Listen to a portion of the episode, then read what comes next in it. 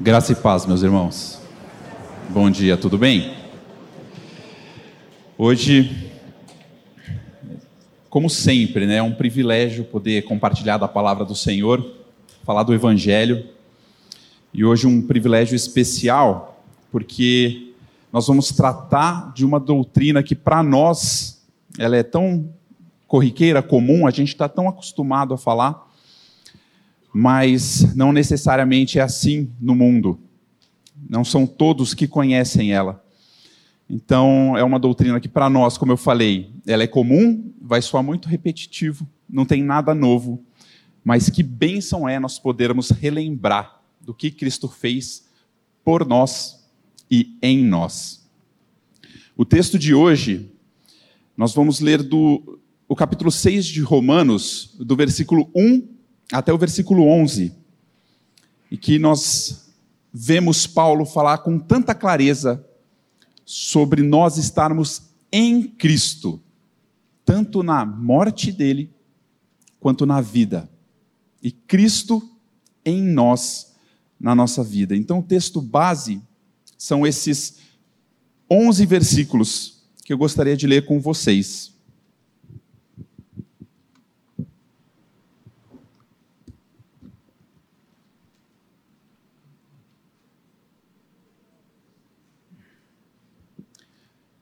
Palavra de Deus diz assim: Que diremos, pois? Permaneceremos no pecado para que a graça seja, para que seja a graça mais abundante? De modo nenhum. Como viveremos ainda no pecado nós, os que para ele morremos? Ou porventura ignorais que todos nós que fomos batizados em Cristo Jesus fomos batizados na sua morte? Fomos, pois, sepultados com ele na morte pelo batismo, para que, como Cristo foi ressuscitado dentre os mortos pela glória do Pai, assim também andemos nós em novidade de vida. Porque se fomos unidos com ele na semelhança da sua morte, certamente o seremos também na semelhança da sua ressurreição, sabendo isto, que foi crucificado com ele o nosso velho homem, para que o corpo do pecado seja destruído e não sirvamos o pecado como escravos, porquanto quem morreu está justificado do pecado. Ora, se já morremos com Cristo, cremos que também com ele viveremos, sabedores de que, havendo Cristo ressuscitado dentre os mortos, já não morre. A morte já não tem domínio sobre ele.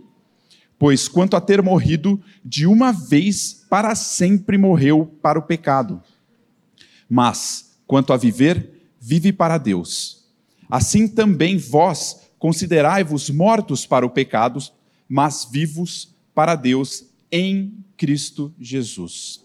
Amém.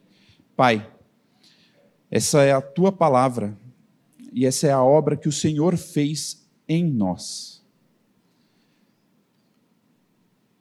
Pai, ela é grande demais para nós entendermos, ela é grande demais para que a gente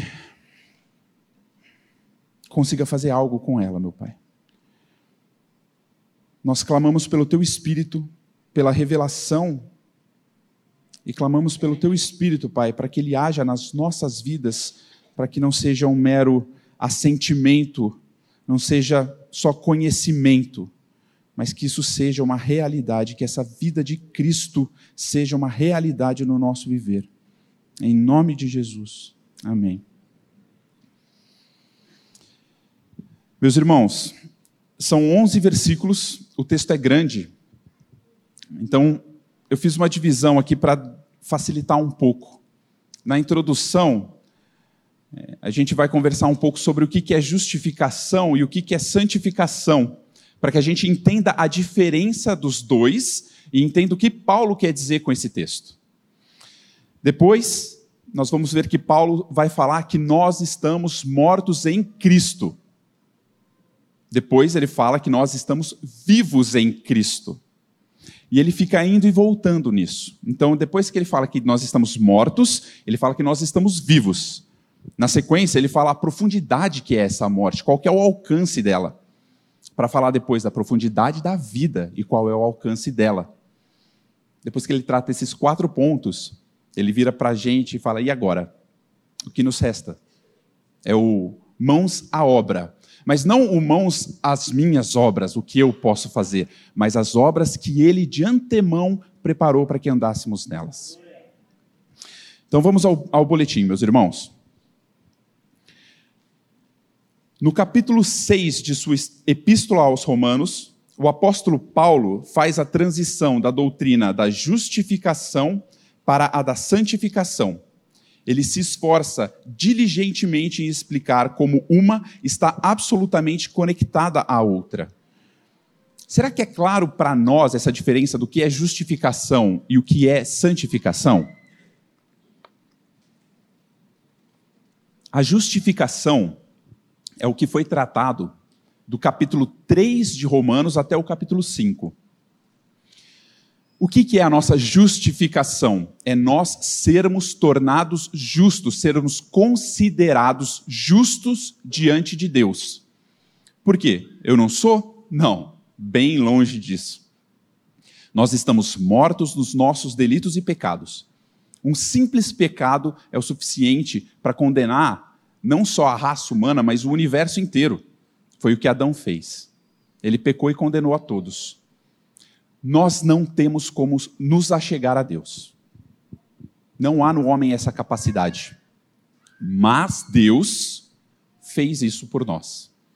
Ele enviou seu filho, que se encarnou e viveu uma vida perfeita, uma vida justa, para morrer por nós, para nos levar a morrer com ele. E é isso que nós vamos ver aqui. E quando ele morre por nós, pelos nossos pecados, e nos mata também em seu corpo, a dívida pelo pecado, a dívida que nós tínhamos, ela é paga. 100% paga. Acabou. Isso é um ato de Deus para conosco. É o que Jesus fez para nós, por nós e em nós. É 100% Ele. Isso é a justificação. É Ele levar sobre si os nossos pecados e nos dar a sua justiça. Então nós somos justos, não porque há em nós nada que nos deixe justos, mas nós somos justos porque Ele nos deu a sua justiça. Justificação. Ele faz tudo. Como eu sou tornado justo?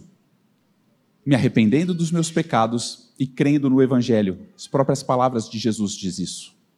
Se eu creio, Ele faz essa obra em mim, Ele me regenera, a justificação, meus irmãos, é um ato exclusivo de Deus. É o que ele fez. E o que é a santificação? Qual é a diferença dos dois? Santificação vem da palavra santo. O que é santo? Separado, exatamente. Ser santo é você ser separado. Imagina que você está cortando uma cenoura, você arranca um pedaço dela e põe de lado. Isso é o que a palavra santo significa. Aí você deve estar pensando, mas por que, que quando eu penso em santo, eu penso em alguém que não peque?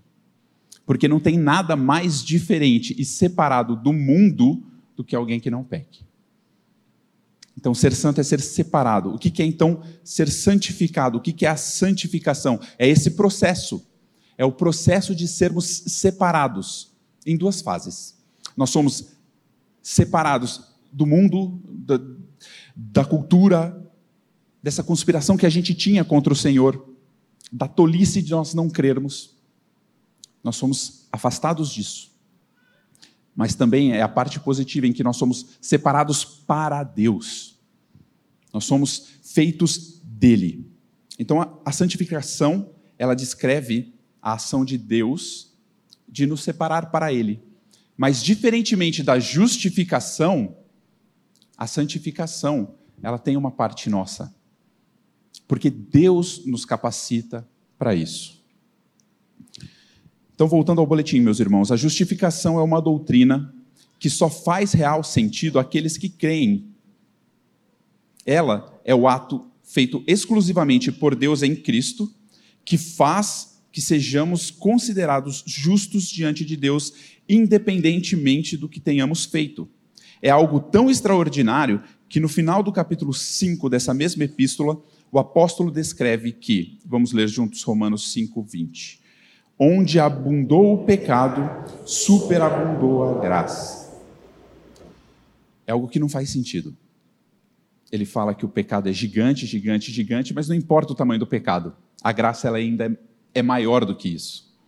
Isso pode gerar algumas confusões. Existem heresias que foram inventadas no mundo por conta desse texto. Porque se onde abundou o pecado, superabundou a graça, então o pecado que eu cometo, nossa, ele faz de Deus ainda maior. Já parou para pensar nisso?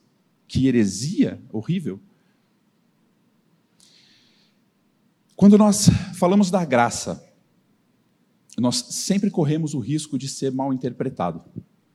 Mas nós não devemos deixar de comunicar a graça de Deus, porque ela pode se tornar pedra de tropeço àqueles que intencionalmente querem deturpar ela. Isso também não tira a nossa responsabilidade de explicar a graça direito. Então, Paulo, aqui, ele vai começar a combater essa heresia que ainda nem tinha surgido. Paulo é, é bom de fazer isso, né? Em Romanos, Paulo, ele tem uma diatribe, nós vamos ler aqui no boletim, mas eu já vou me adiantar e explicar o que é uma diatribe.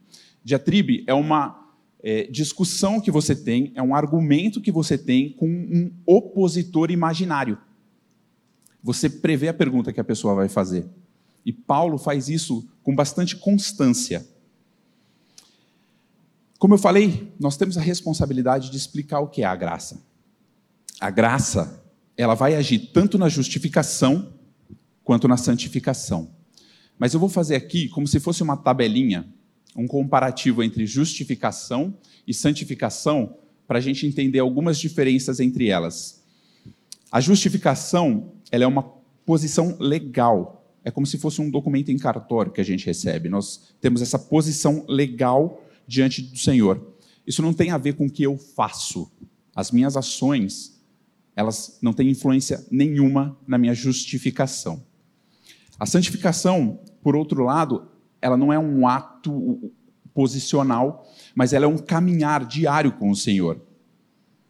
Ela tem a ver diretamente com as minhas ações internas e externas, o coração, a mente, afeições, vontade.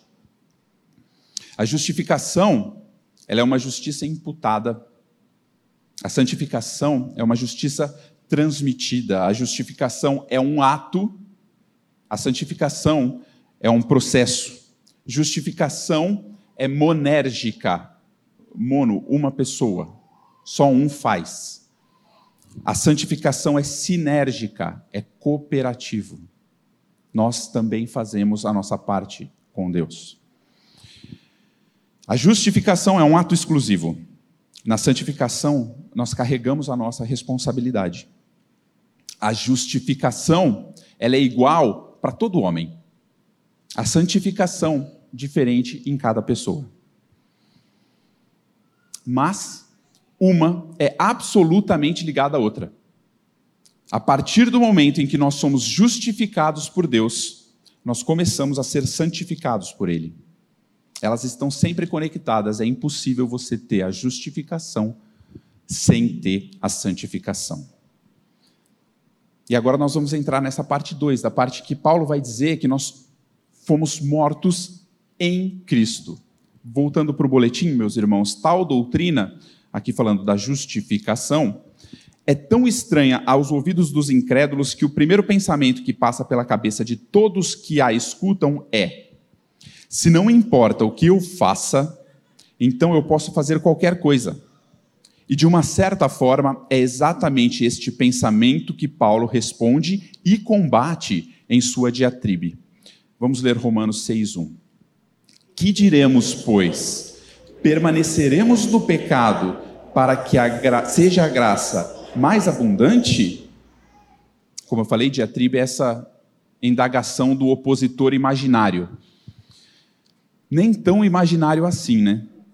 Quem nunca pensou isso? Ou quem nunca ouviu quando você estava compartilhando o evangelho com alguém, falando assim: não importa o que você faça, Aí a pessoa fala: ah, então tá, então eu posso encher um ônibus de criancinha e jogar penhasco abaixo, que não faz diferença.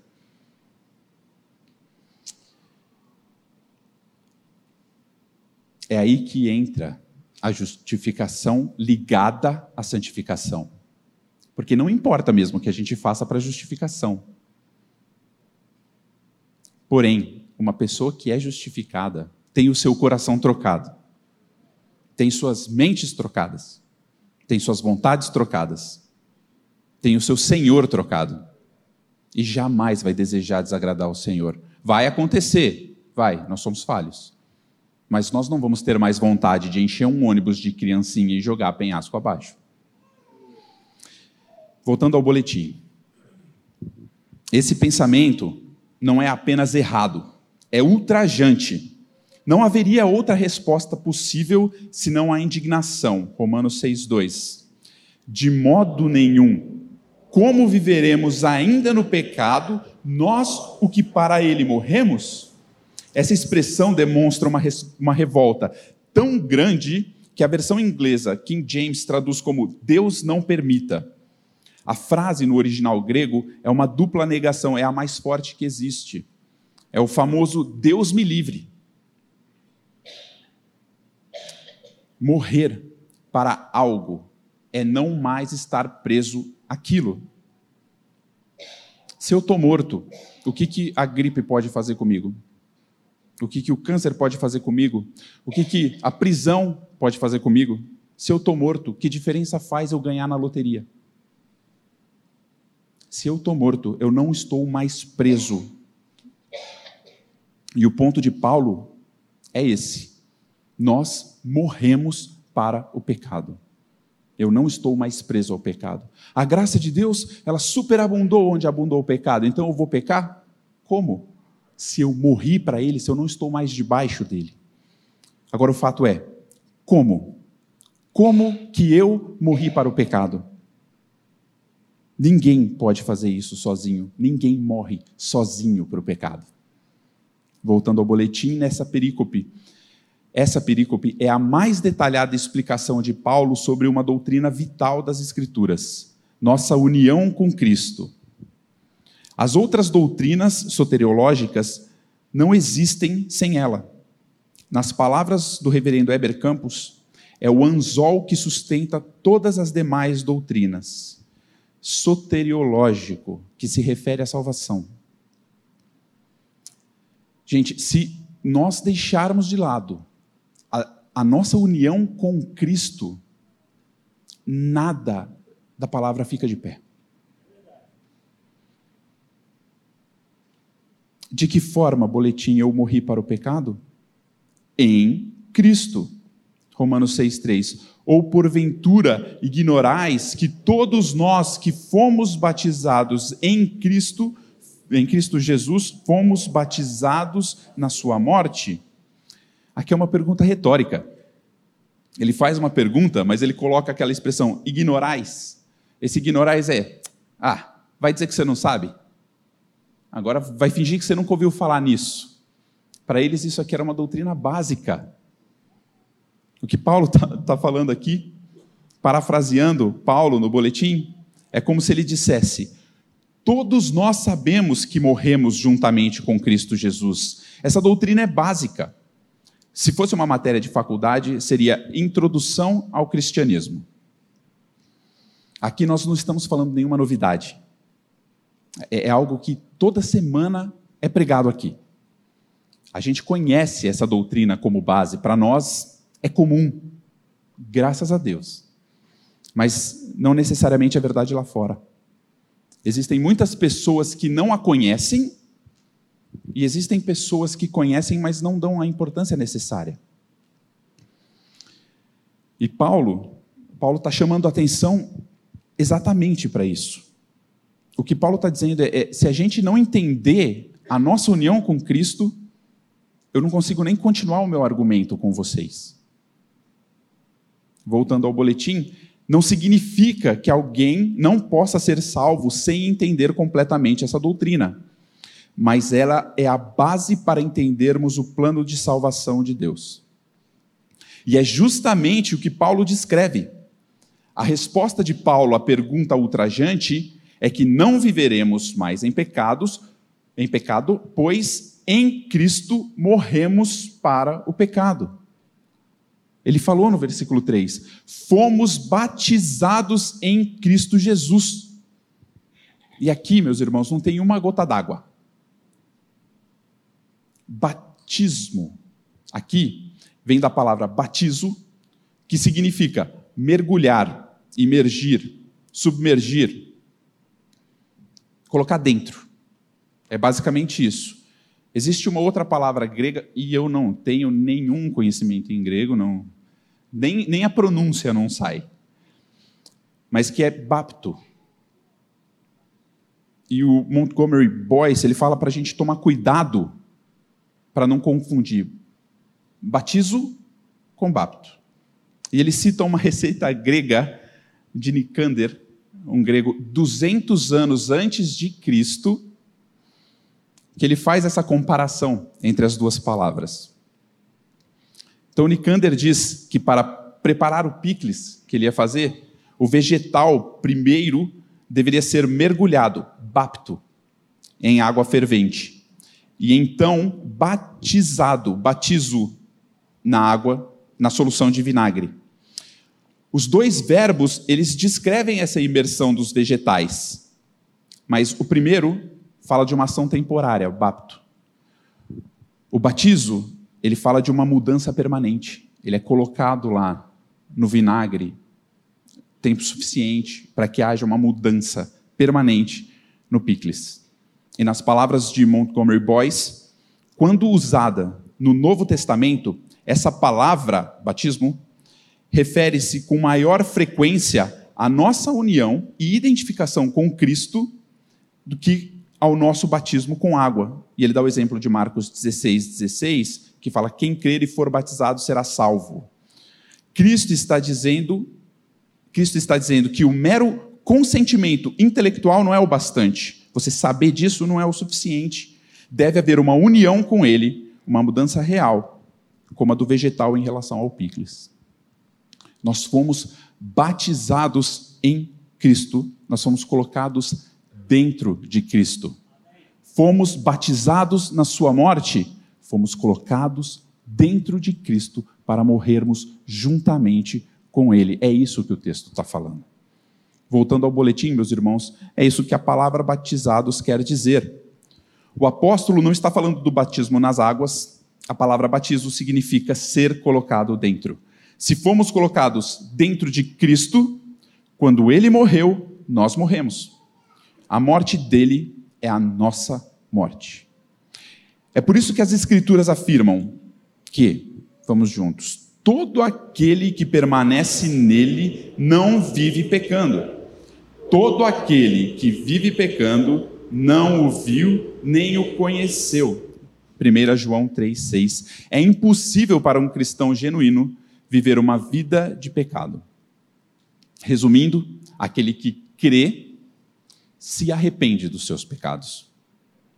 Se você diz que crê, se você se autodenomina cristão, conhecedor dessa doutrina da união, da inclusão em Cristo, mas a sua vida nunca mudou, se examine.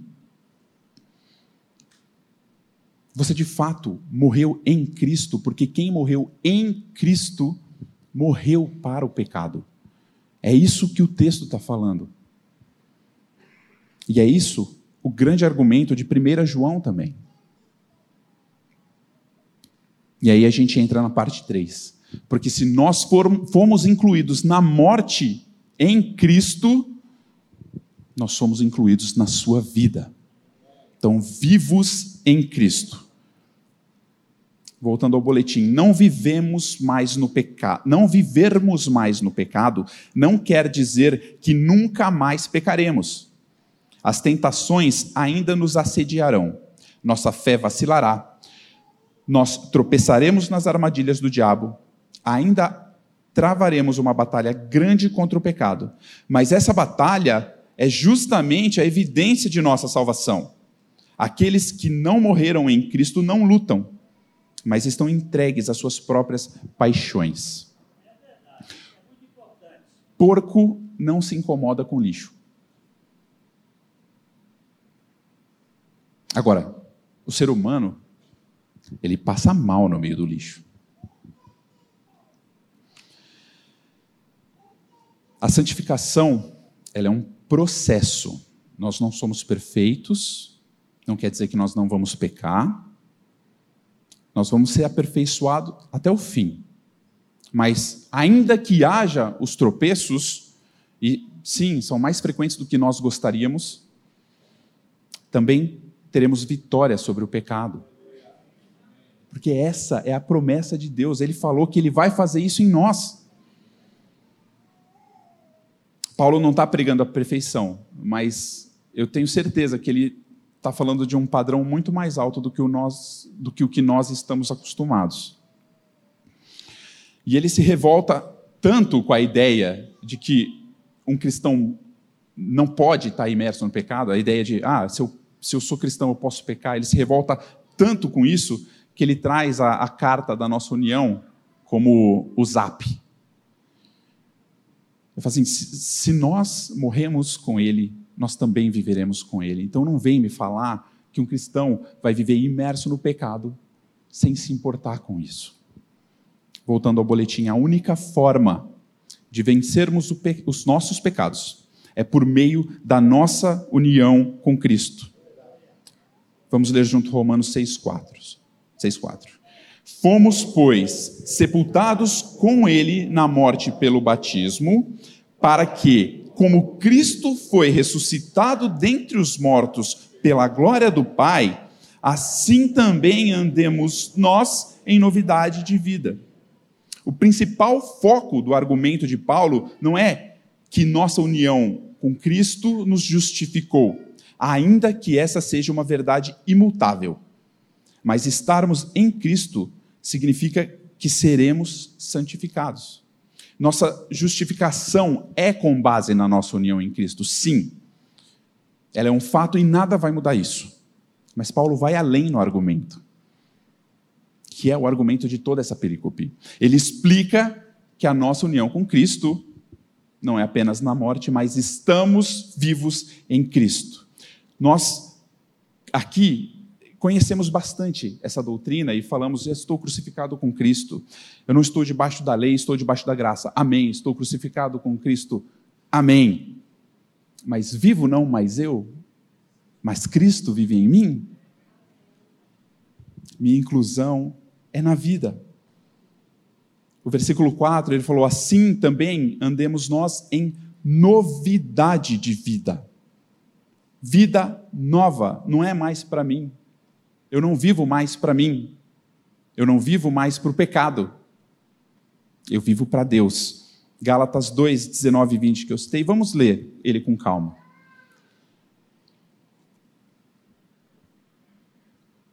Para nós, vai ser a pregação para o pessoal que vem frequentemente, os visitantes nem tanto, talvez. Mas para nós é é a pregação dos clichês.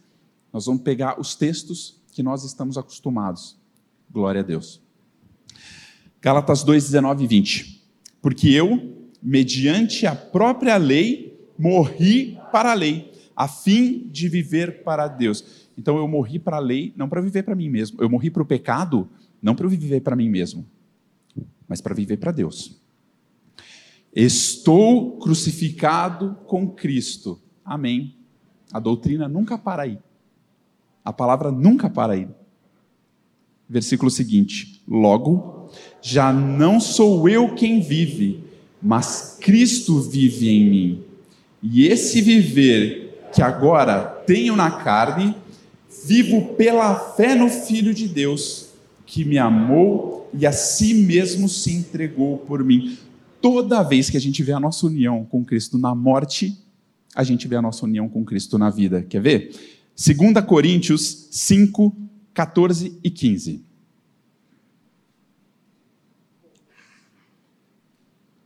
Pois o amor de Cristo nos constrange, julgando nós isto. Um morreu por todos, logo todos morreram. Amém. Ele morreu por todos para que os que vivem não vivam mais para si mesmos, mas para aquele que por eles morreu e ressuscitou. Morremos para uma nova vida. Morremos para o pecado para recebermos uma nova vida. E o versículo 17, um pouquinho mais para frente, ele fala isso. Assim, se alguém está em Cristo, é nova criatura. As coisas antigas, os pecados já passaram, eis que se fizeram novas. Texto após texto, mortos em Cristo, vivos em Deus. Morto para o pecado, para que ele viva em nós. 2 Coríntios 4,10. Levando sempre no corpo o morrer de Jesus, para que também a sua vida se manifeste em nosso corpo. Voltando ao boletim, sempre que a doutrina da nossa união com Cristo é apresentada, ela estabelece nossa justificação e aponta para nossa santificação. Porque se fomos unidos com Ele na semelhança da Sua morte, certamente o seremos também na semelhança da sua ressurreição. Jesus vive em nós e nos sustenta. No início, a gente viu a diferença entre justificação e santificação. E eu falei que uma é monérgica, a outra é sinérgica. Justificação é um ato exclusivo de Deus. Nós não temos participação. Nossa santificação, por outro lado, é sinérgica. A parte de Deus e a nossa parte. Gente, não esquece, sinergia é esforço simultâneo, cooperação, coesão, trabalho ou operação associada. O que isso significa? Que não sou eu sozinho a minha santificação. A gente muitas vezes esquece disso. A gente fala assim, não, Fui, fui crucificado, morri, estou justificado, ótimo. Agora, deixa eu ir lá e tentar me santificar. Você não vai conseguir. É Cristo quem faz em nós. Tem a nossa parte, a nossa responsabilidade? Claro que tem, evidente que tem. Mas não separados do Senhor. Não sem a nossa união na sua vida.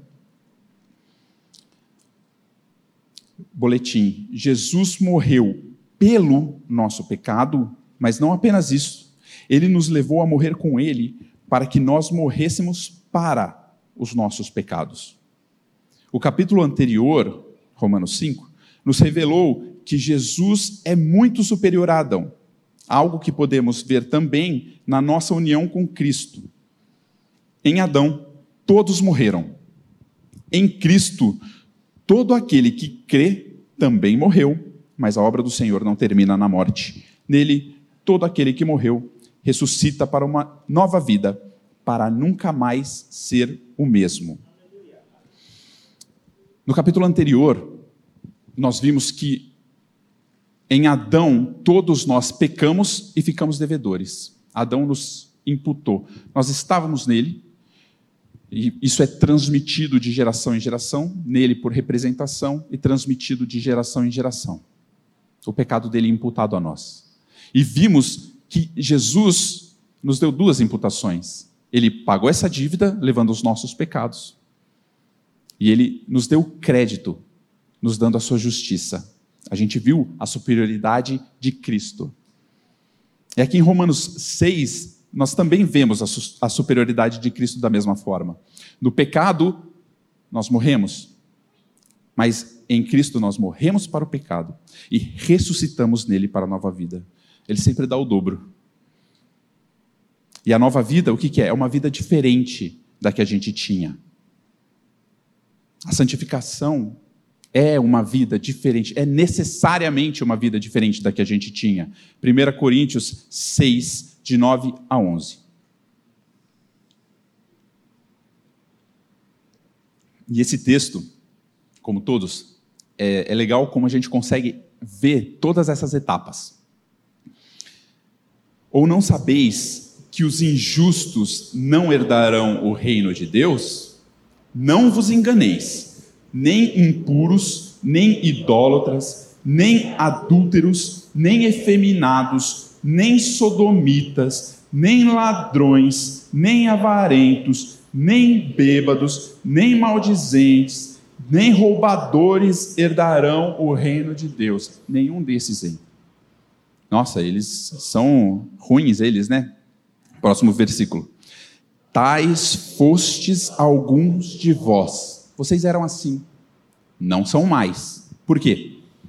Mas vós vos lavastes, mas fostes santificados, mas fostes justificados em o nome do Senhor Jesus Cristo, no Espírito do nosso Deus. Amém. Gente, a gente era desse jeito, não é mais. Por quê? Porque fomos justificados, porque fomos santificados, e a palavra coloca assim: vós vos lavastes, mas vós fostes santificados. A sinergia, a justificação e a nova vida, a vida que deixa para trás o pecado. E aí a gente entra na parte 4, que é a profundidade dessa morte. O que é essa morte com Cristo? A gente falou, então, da nossa união na morte, da nossa união da vida, e agora voltando para falar da morte, qual que é a profundidade dessa morte? No boletim, a nova vida não muda apenas nossos gostos, muda nosso senhorio. Vamos ler Romanos 6,6 juntos. Sabendo isto, que foi crucificado com ele o nosso velho homem, para que o corpo do pecado seja destruído e não sirvamos o pecado como escravos não estamos mais debaixo do jugo do pecado. E alguém pode falar assim: não, mas eu sou livre. Eu, eu não, não sou escravo de nada. Eu tomo as minhas decisões. Eu faço aquilo que eu quero. Quando falaram isso para Jesus, os fariseus, nós somos livres, e como que você vem falar que nós somos escravos? Jesus falou em João 8, 34, Replicou-lhe Jesus: Em verdade, em verdade vos digo: todo o que comete pecado é escravo do pecado. Mas eu não sou escravo, eu faço o que eu quero da minha vida. Sou eu que escolho. E você pode chamar isso de pecado, eu chamo isso de decisão.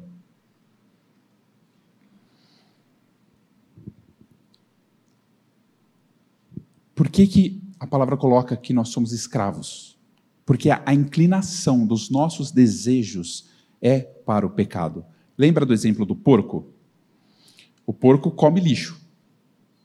O homem não consegue. E o homem, ele não vai comer lixo. Ele vai sempre escolher não comer lixo. Porque ele foi convencido, porque eu sentei e expliquei para ele, e para o porco eu peguei e expliquei para ele, convenci o quão o lixo é gostoso. Não, é a natureza de cada um. Cada um age conforme a sua natureza. Eu escolho comer, eu escolho não comer lixo, sim, mas você meio que não tem muita opção, porque você é homem, você não consegue comer lixo. Todo aquele que não morreu em Cristo e não ressuscitou em Cristo tem a inclinação dos seus desejos sempre voltado para o pecado. E isso te faz escravo do pecado. Você não consegue sair disso. Não tem o que você faça. É a tua natureza. Isso parte do teu coração, como diz Marcos 3, Marcos 7, 21 a 23. Porque de dentro do coração dos homens é que procedem os maus desígnios, a prostituição, os furtos, os homicídios, os adultérios, a avareza, as malícias, o dolo, a lascívia, a inveja, a blasfêmia, a soberba, a loucura. Ora, todos esses males vêm de dentro e contaminam o homem. É a natureza, vem de dentro, é quem nós somos. Ou, como Paulo colocou em Coríntios, quem nós éramos. No boletim, meus irmãos, só existe uma coisa que mata o velho homem: a cruz. Não é a nossa força de vontade, nossos esforços, nossas resoluções de ano novo, nossa disposição ou nossa disciplina.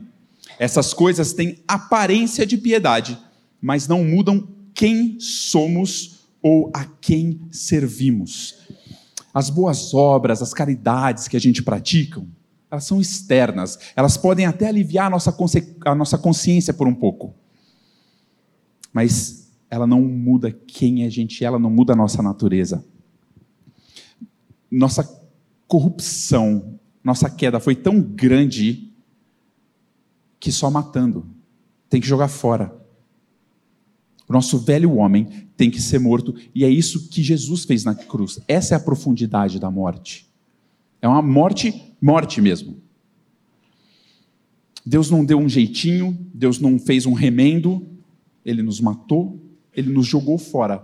Como diz o versículo 6 que a gente leu, para que o corpo do pecado seja destruído. Que corpo do pecado é esse? Do que, que ele está falando? Só para a gente ter mais uma ideia, a gente já passou isso alguns estudos atrás, mas Romanos 3 descreve esse corpo do pecado. Romanos 3, 13 a 18.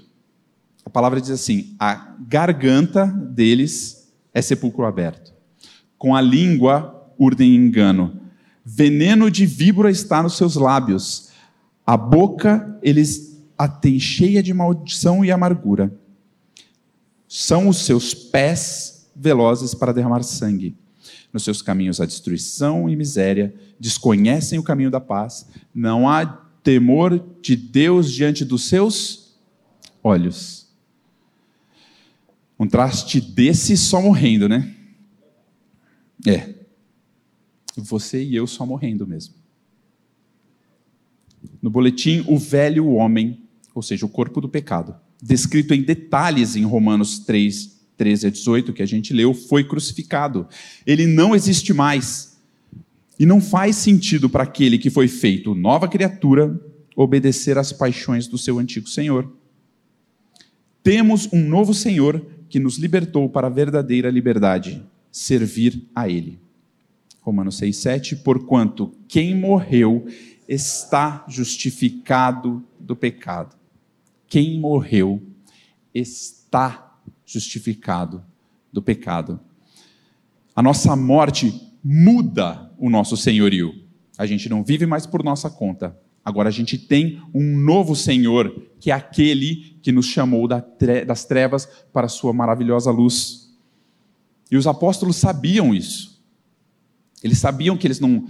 A, verdadeira liberdade é servir ao Senhor e não as nossas próprias paixões. Até porque em Romanos 1 Paulo fala isso. Paulo fala que quando Deus ele larga a mão de alguém, ele entrega essa pessoa às suas próprias vontades para fazer o que ela quer com o próprio corpo desonrando a si mesma nisso. Paulo abre essa carta de Romanos falando: Paulo, servo de Jesus Cristo. Tiago abre a sua epístola dizendo: Tiago, servo de Deus e do Senhor Jesus Cristo. Pedro abre sua segunda epístola dizendo: Simão Pedro, servo e apóstolo de Jesus Cristo. Judas fala: Judas, servo de Jesus Cristo. Em Apocalipse, Vamos ler o primeiro versículo dessa, dessa carta que João escreveu, que ele fala: Revelação de Jesus Cristo, que Deus lhe deu para mostrar aos seus servos as coisas que em breve, de, breve devem acontecer, e que ele, enviando por intermédio do seu anjo, notificou ao seu servo João. A morte do velho homem para o pecado é o surgimento de um novo homem para Deus, porquanto quem morreu está justificado do pecado. Nas palavras do pastor Glênio, é forever. É para sempre. Não é um remendo, não é paliativo, não é condicional, não é opcional. Não depende dos meus esforços e não é impedido por aquilo que eu já fiz ou pelo que eu fui. Eu não tenho esse poder de impedir a graça do Senhor. É um fato imutável, garantido por Deus, mediante a minha própria morte com Cristo, de uma vez por todas. No boletim, meus irmãos, essa realidade é um presente em, é presente em todos os que morreram com Cristo. Paulo não disse que quem morreu pode ou não estar justificado. Não disse que é relativo nem que é incompleto. Uma das diferenças entre a justificação e a santificação, como eu já falei algumas vezes, é que a primeira é igual para todos. A segunda varia de pessoa para pessoa. Mas um fato que permanece nas duas é que todo cristão, sem exceção, passará por ambas. Se a nossa morte foi absoluta, a nossa vida em Cristo, ela também é. E é isso que eu quero entrar então na quinta parte, que vai falar da nossa da profundidade da nossa vida com Cristo, do alcance da nossa vida com Cristo.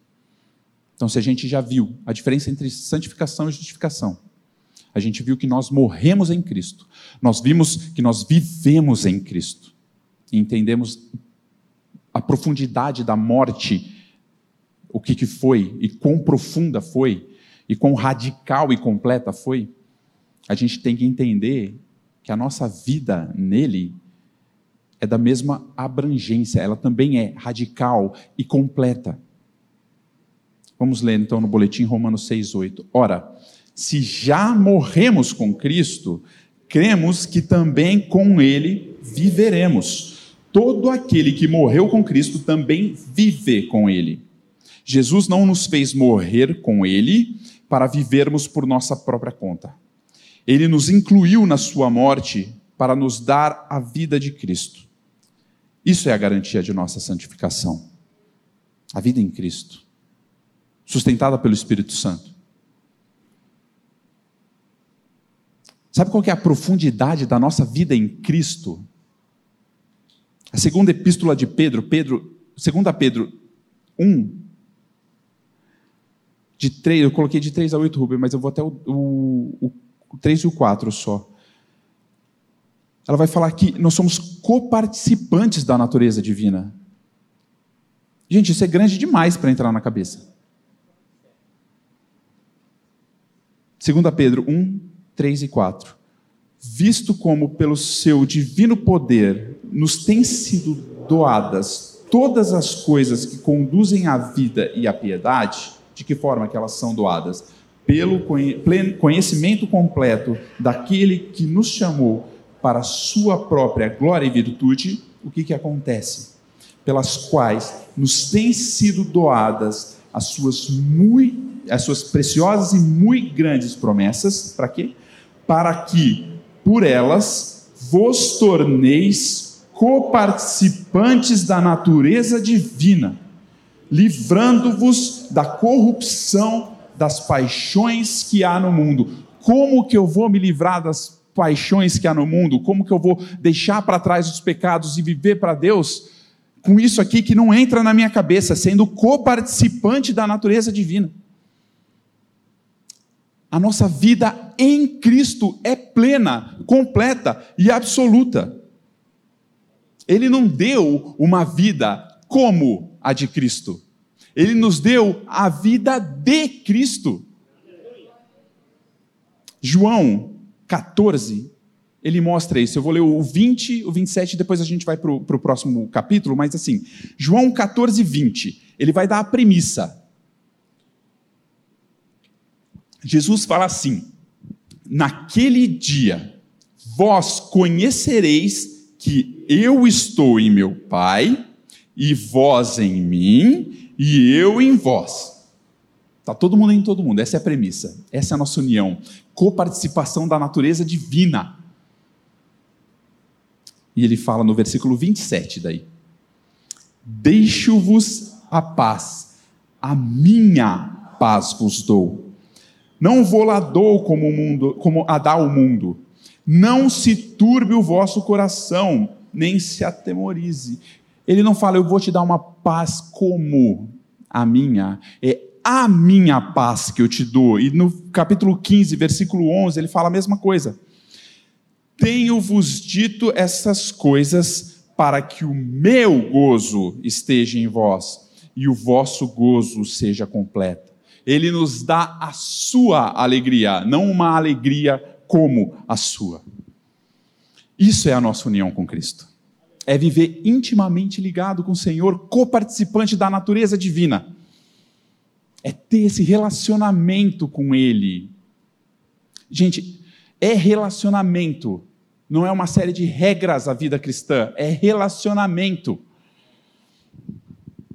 A gente ora e, e a gente às vezes assim, ora pro, olha para o céu. Você está no meio da rua, aconteceu alguma coisa, você, Senhor, você olha para cima, olha para o céu.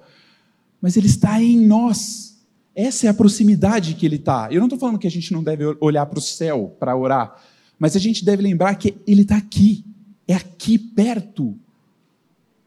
Já pararam para pensar que você está orando aqui, e Ele está aqui dentro de você ouvindo? Te sustentando. Ele não está de mão dada com você, passando pelo que você está passando. Ele está em você. E você está nele. E a palavra fala que no passado nós morremos com ele. Para quê? Para vivermos presente e futuro. Ainda no boletim que a nossa, ainda que a santificação não, tá faltando um não aí, tá? Ainda que a santificação não seja igual para todos os filhos de Deus, ela é um fato na vida de cada pessoa que crê. Não existe cristão que foi justificado, mas não está sendo santificado. Se morremos com ele no passado, para sempre viveremos com ele, no presente e no futuro, Romanos 6,9, sabedores de que, havendo Cristo ressuscitado dentre os mortos, já não morre. A morte já não tem domínio sobre ele. Jesus morreu uma vez. Isso aconteceu. O que impede que ele vá morrer de novo? Que garantia eu tenho que Jesus não vai morrer de novo, se ele já morreu uma vez? Jesus é Deus. A morte não tem efeito sobre ele. Ele se rebaixou e se colocou debaixo da morte, porque fazendo isso, ele matou a morte de uma vez por todas. Como João 5, 24 fala,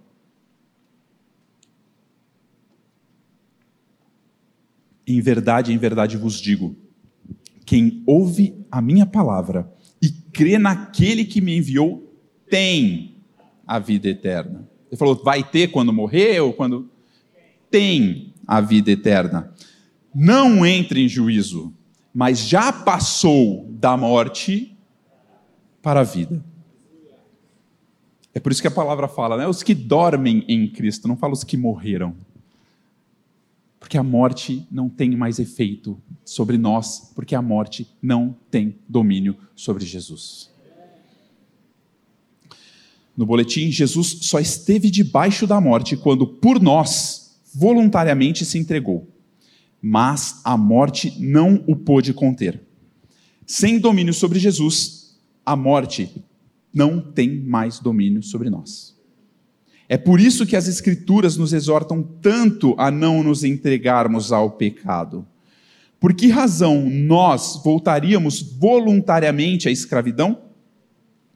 A obra de Cristo foi completa. Não precisa de ajustes ou retoques. Muito menos ainda precisa ser refeita. Romanos 6,10. Pois, quanto a ter morrido de uma vez para sempre, morreu para o pecado mas quanto a viver, vive para Deus. Se Cristo não volta atrás, não há como um regenerado voltar à sua condição de antes de Cristo. Ezequiel 36, 31 é gráfico, eu acho bem legal esse texto. Vamos ler juntos. Então vos lembrareis dos vossos maus caminhos e dos vossos feitos que não foram bons, tereis nojos de vós mesmos por causa das vossas iniquidades e das vossas abominações. Prometo, é a terceira vez que eu, terceira e última vez que eu vou voltar, por exemplo, do porco. Você imagina um homem que se encontra no lixo, um homem que voltou para o lixo. Você era um porco imerso no pecado. E de repente, o Senhor soberanamente faz uma obra na tua vida e te transforma num homem e você olha, você está imundo. Você vomita. Você não aguenta. Você tem nojo. Você vai para casa, você toma um banho.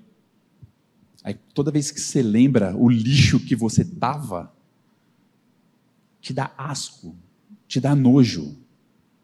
E toda vez que você volta para ele, te dá nojo. Não tem como um regenerado voltar à sua condição. Não é que não vai pecar, meus irmãos. Mas não tem mais como você viver como você era, sem simplesmente se importar com isso, porque a tua natureza foi mudada. Não somos mais porcos. Porcos. Somos filhos de Deus. Forever. no boletim a mesma obra que, que justifica, santifica. Hebreus 10, 10. Nessa vontade é que temos sido santificados, mediante a oferta do corpo de Jesus Cristo, uma vez por todas. A porta estreita descrita em Mateus 7, ela necessariamente nos leva a um único lugar, o caminho apertado, também descrito em Mateus 7. Mortos para o pecado, uma única vez, vivemos constantemente e para sempre para Deus. O que Cristo fez foi, como a palavra diz em Hebreus 10, 10, de uma vez por todas. E aqui fica a recomendação de ler de 7 a 10 Hebreus, mas o 9 e o 10 ali também principalmente com esse olhar de como foi suficiente e de uma vez por todas o sacrifício que ele fez por nós. Como é suficiente? E aí vem a pergunta: tá bom, a gente recebeu tudo isso de informação, entendi, beleza, vivo para Deus, morto para o pecado, mas na minha vida prática, o que, o que eu faço com isso? Que é a parte do mãos à obra caminhando para a conclusão. A palavra diz, voltando para o boletim, daí a gente vai para a palavra depois. Nós não recebemos uma vida como a de Cristo. Nós recebemos a vida de Cristo. Por isso, já fomos capacitados por Ele a viver plenamente a santificação. O que é verdade na vida dele é verdade na nossa. Romanos 6,11. Assim também vós considerai-vos mortos para o pecado, mas vivos para Deus. Em Cristo Jesus. Estava na minha outra linha aqui, quase que eu deixo para trás, ou mais importante. Considerai-vos mortos para o pecado, mas vivos para Deus em Cristo Jesus. Considerar. Considerar essa palavra aqui é considerar, é contabilizar, é tomar como certo, é, é, é ser verdade, é é o, o famoso toma posse. Nesse caso, você pode tomar posse. É isso que a palavra está falando para você fazer. Viva dessa forma, porque isso é uma verdade. Tem, tem um exemplo de um homem que ganhou na loteria. Não lembro qual que era o jogo. Uma loto fácil, assim, da vida. Ele ganhou e olhou, conferiu o número. Ah, beleza, top, ganhou. Saiu comemorando, jogou o sofá para fora de casa, tacou fogo no sofá, passou a casa para o nome da sogra, não se empolga, dona Neide. Aí ele saiu comemorando tal, e foi. Aí ele chegou para coletar o prêmio, ele só esqueceu um detalhe, né? mais mil pessoas ganharam com ele e ele não, não ficou milionário, depois teve que correr atrás do prejuízo. Tirando esse final da história, o meio, o que, que esse homem fez? Ele viu que ele ganhou na loteria ele se considerou como milionário. De uma maneira errada, ele passou a viver como um milionário. Ele não precisou ir lá coletar o prêmio. Ele, ele falou, cara, eu ganhei, está aqui, então acabou. É isso que Paulo está falando. Gente, você não precisa sentir que você morreu. Você não precisa sentir que você ressuscitou. Mas isso é uma verdade na tua vida. Então viva dessa forma. Faça, o Senhor já fez isso em você. Ele já te matou, ele já te ressuscitou e ele vai te sustentar. Então, viva para ele. É isso que a palavra está falando. É a primeira vez no boletim, meus irmãos, é a primeira vez no livro de Romanos em que o apóstolo nos diz para fazermos algo.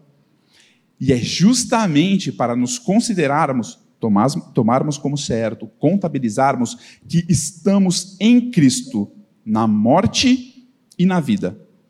Essa é a importância que as Escrituras dão à nossa união e santificação.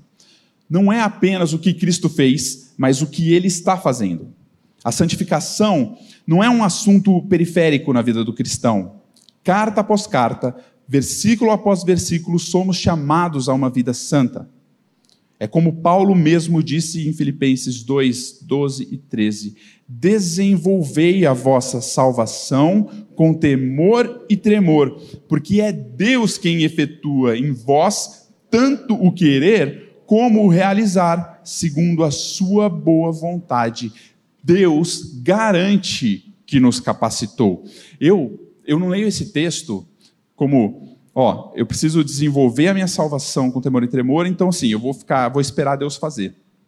Tá? Porque ele opera em mim tanto querer eu efetuar, né? Então, se eu não estou com vontade, ele não operou querer em mim ainda. Se ele não pegou a minha mão e levou até a Bíblia, ele não operou efetuar. Então eu vou ficar aqui quando Deus fizer, enfim, daí eu também faço. Não é isso que eu entendo que esse texto está falando, meus irmãos.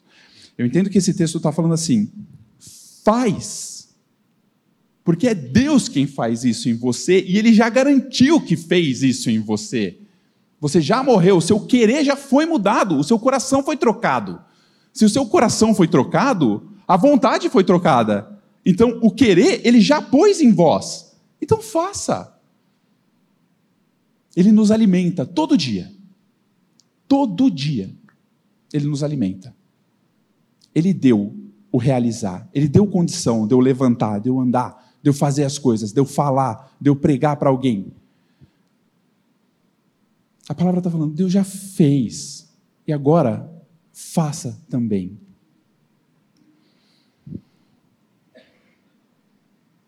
Para citar os mandamentos, metade deles, até um pouco menos.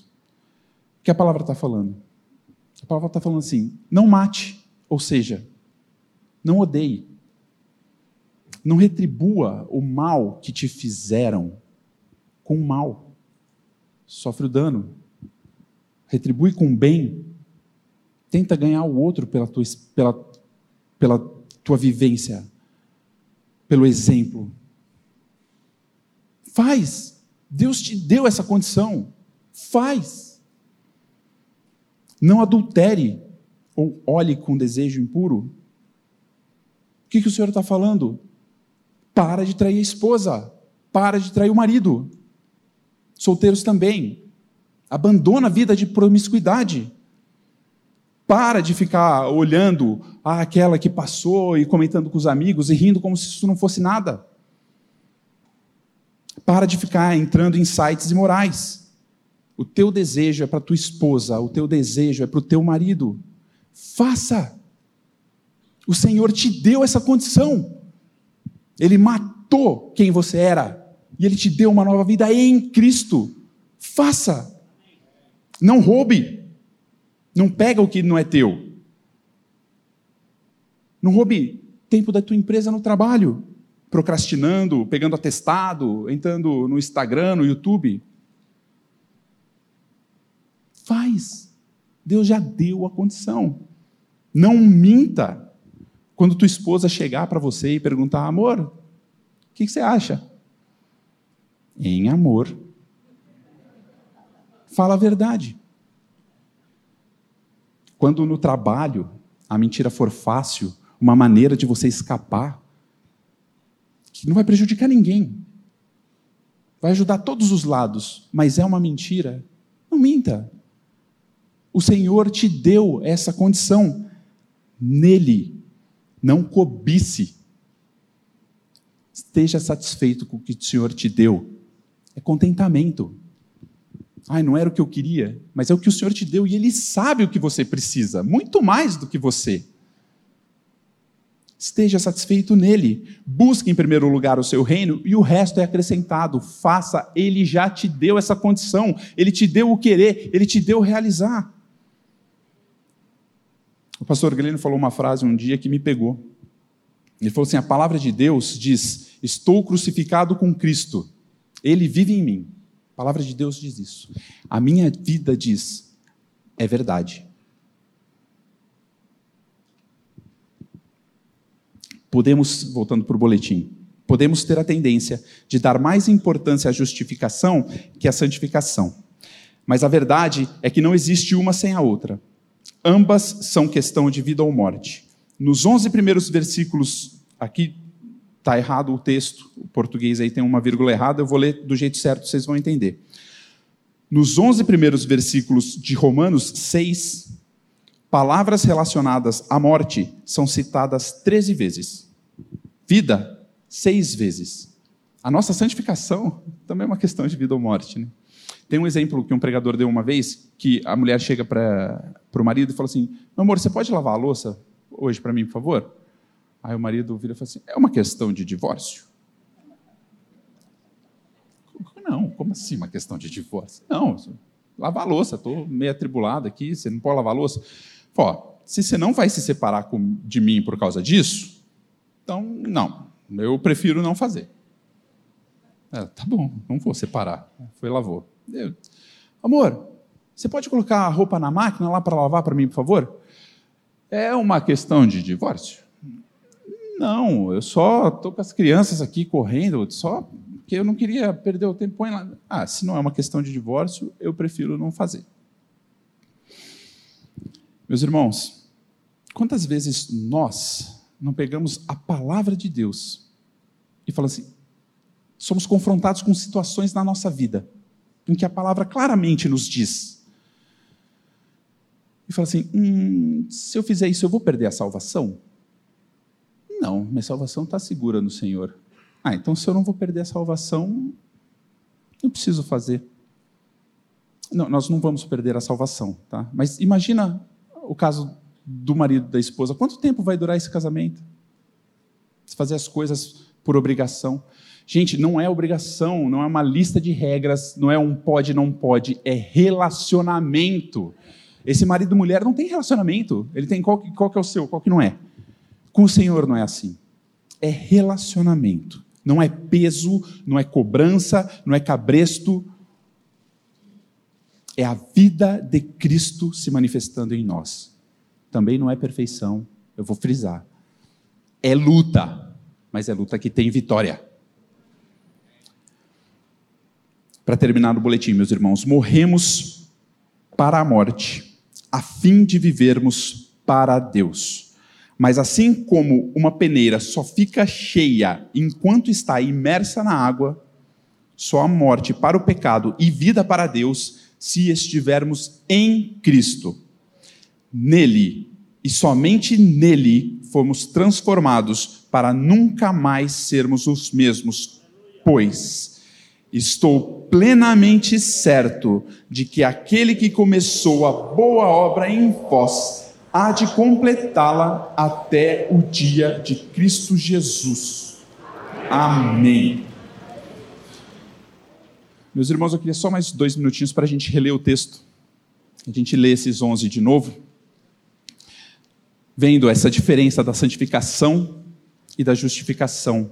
Como ele começa falando que nós estamos mortos em Cristo, mortos em Cristo, nós também estamos vivos em Cristo. A profundidade da morte de Cristo na nossa vida, a profundidade da vida dele na nossa vida. E como ele nos chama a nos considerar Viva isso, pois é verdade. Tome como certo, porque eu te sustento. Vamos ler? Não sei se fica grande demais para todo mundo ler junto, mas se todo mundo conseguir ler junto, acho que é melhor. Vamos lá?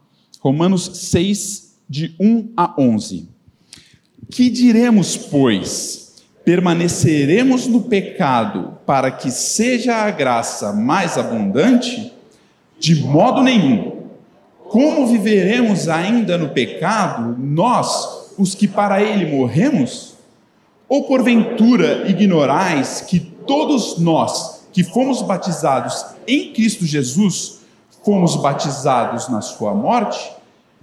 Fomos, pois, sepultados com ele na morte pelo batismo, para que, como Cristo foi ressuscitado dentre os mortos pela glória do Pai, assim também andemos nós em novidade de vida. Porque se fomos unidos com Ele na semelhança da Sua morte, certamente o seremos também na semelhança da Sua ressurreição, sabendo isto, que foi crucificado com Ele o nosso velho homem, para que o corpo do pecado seja destruído, e não sirvamos o pecado como escravos, porquanto quem morreu está justificado do pecado. Ora, se já morremos com Cristo, cremos que também com Ele viveremos, sabedores de que, havendo Cristo ressuscitado dentre os mortos, já não morre. A morte não, já não tem domínio sobre ele. Pois, quanto a ter morrido de uma vez para sempre, morreu para o pecado. Mas, quanto a viver, vive para Deus. Assim também vós, considerai-vos mortos para o pecado, mas vivos para Deus em Cristo Jesus. Aleluia. Amém. Pai, que obra. Que coisa grandiosa. Eu não consigo começar a entender isso aqui, meu Pai. Tenha misericórdia. Mas eu te agradeço e eu te louvo. Eu te louvo porque o Senhor morreu para me salvar. Eu te agradeço porque o Senhor me levou a morrer contigo, para que eu morresse para os meus pecados. Pai, eu te louvo e eu te agradeço, porque o Senhor não me abandonou. Eu preciso de Ti a cada minuto da minha vida, meu Pai. Eu preciso dessa união, eu preciso da coparticipação da Tua natureza de vida divina na minha vida, meu Pai. Eu peço que o Teu Espírito faça isso cada vez mais e mais nas nossas vidas, meu Pai, para honra e glória exclusiva do Teu nome. Em nome de Jesus. Amém.